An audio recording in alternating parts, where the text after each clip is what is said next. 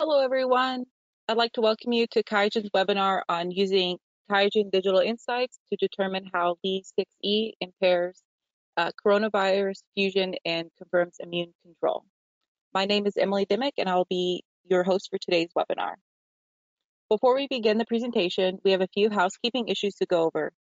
First, could you please find the chat box in your GoToWebinar panel and let me know whether the audio is working and that you can hear me clearly.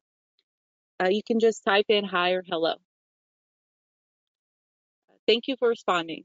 All attendees will be in listen-only mode today to avoid any background noise during the presentation. So if you experience any issues, please type in the chat box. In addition, please use the chat box to submit your questions and comments throughout the webinar, and our presenters will answer these at the end of the presentation in the Q&A session.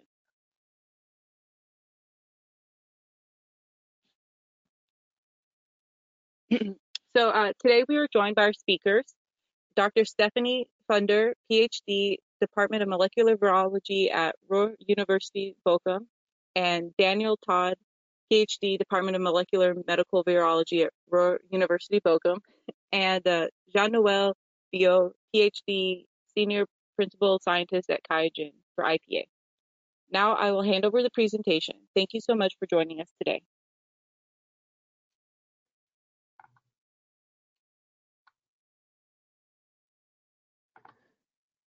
So, hello everyone. My name is Stephanie Pfänder, and I'm from the Ruhr University Bochum.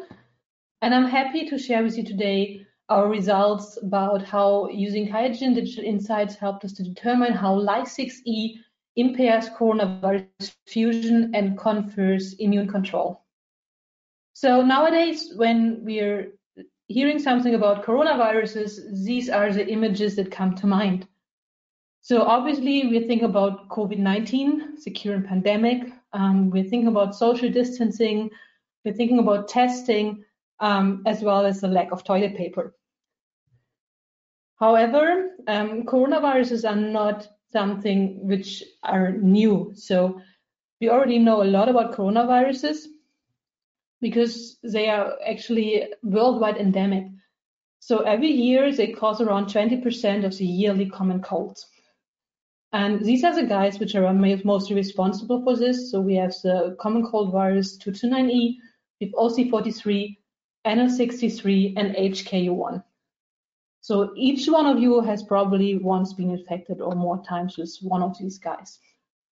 Um, they normally just cause um, yeah, very common colds. We have nose stuffiness, runny nose, sore throat, and coughing, so nothing very serious.